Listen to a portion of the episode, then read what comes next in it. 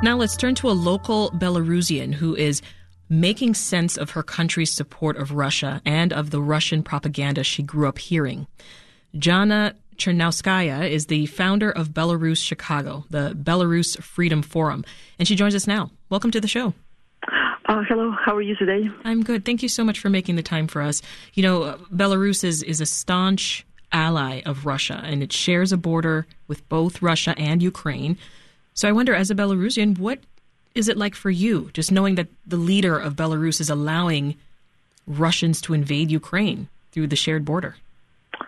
Uh, the Belarusian American diaspora and Belarusians around the world are disgusted by this war and the fact that Russia even dared to invade Ukraine. And of course, we are particularly angry that Belarus territory and infrastructure are used in this criminal act of invading an independent country and uh, that Russia and the Lukashenko regime are destroying the lives of millions of people and are destroying the country. And the role of Lukashenko in this war, the war is a very treacherous one.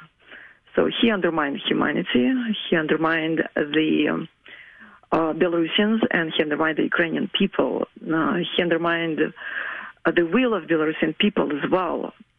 So whether Lukashenko wanted or forced him to participate in the invasion does not really matter. Uh, he's responsible. But I have to note that Belarusians do not want this war, and it is confirmed by the recent Chatham House polls. And uh, 97% of Belarusian city dwellers uh, in Belarus are against the war in Ukraine. Mm. I had to underline the city dwellers because it's very difficult now to conduct the polls in Belarus. And there is a okay. I'm sorry. May I just say one more thing? Oh, because absolutely. I think that's yeah. very important. I wanted to know that Lukashenko is not the president, and he does not represent the Belarusian people because we did not really elect him. Uh, he stole elections in 2020 and with the help of Putin, he suppressed the mass protests against the fraudulent election, and he usurped the power and holds power by brutal force and the support from Russian Federation. Well, as you, you talk about Alexander Lukashenko, who's been in power since the mid 1990s, won, Correct. won the presidency in 2020 uh, in what many call a rigged election, as you just noted. Um, he also has close ties to Vladimir Putin. So let's listen to a little bit of what he has Foreign observers have not judged an election to be free and fair in Belarus since 1995. Meanwhile, Russia congratulated Lukashenko on his win Events in Belarus are being closely watched in Moscow, whose oil runs through the country and who sees it as a buffer against NATO. So, of course, many in Belarus protested after this, Jana, you know, facing violent reprisal. What connections do you see between these protests and the self determination that Ukrainians are fighting for right now?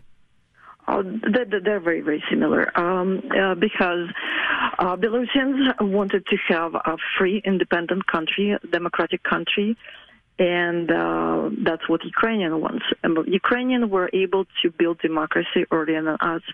They, their democracy was already thriving, but that's what uh, Vladimir Putin doesn't want, and uh, Lukashenko doesn't want this as well because both are authoritarian leaders, kleptocratic uh, leaders that are holding power through manipulation, uh, propaganda, lies, uh, fear factor, and political intimidation. What was it like for you seeing Russian propaganda on TV growing up?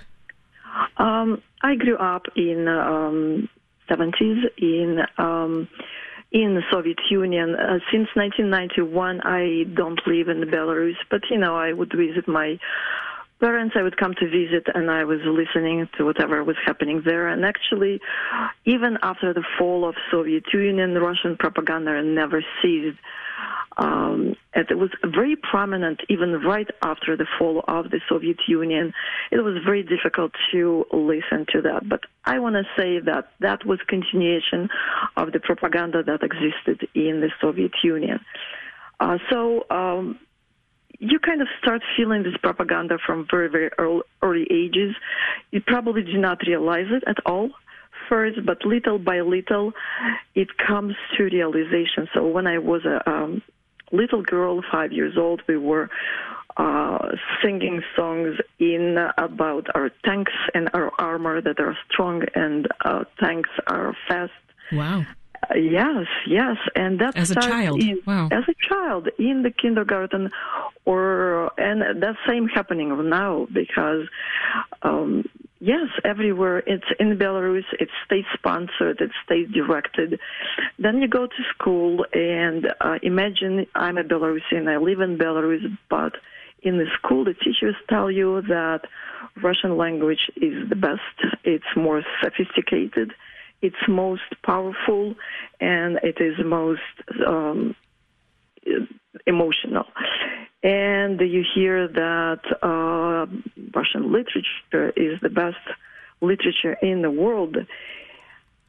And you kind of start questioning your own identity uh, and little by little, you start doubting your own parents. You start doubting your grandparents. I was looking at my grandparents, and I was, uh, of course, wondering why my grandparents are talking and speaking differently than my parents.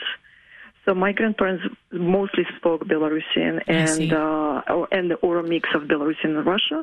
It actually has a special name. And uh, you know that's kind of breaks the identity of people. And all classes interesting that all our school for all belarusians uh, children the all classes are in russian. So you study mathematics science history geography everything is in russian mm-hmm. and we did study the belarusian language and literature but twice a week only as a second language or like a foreign language because I studied French also twice a week. Have you seen or heard of any anti Russian sentiment here in the Chicago area? No, I did not hear for, did not personally mention, uh, did not personally encounter that. You mean since the war started? Yes. Yeah. Yes. No, I, I did not see that. No. Your husband is Russian, though, right? And he is also against the war?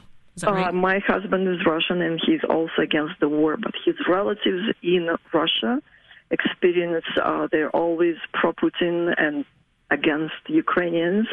And I will tell you that this Russian propaganda, specifically against Ukrainians, was very, very heavy starting maybe uh, since yeah 2014. Uh, the, the derogatory words have been used uh, all the time. Mm-hmm and it's malicious, it's bad. And when my husband calls his sister, they try to be very civil in their conversations. But when they text each other and start talking political events, it's very upsetting because then they go into this discussion and he's getting upset and he shows me what she's writing and it's just very difficult to observe. Yeah. Before I let you go, Jana, tell me briefly what you're going to be keeping your eye on as we move forward.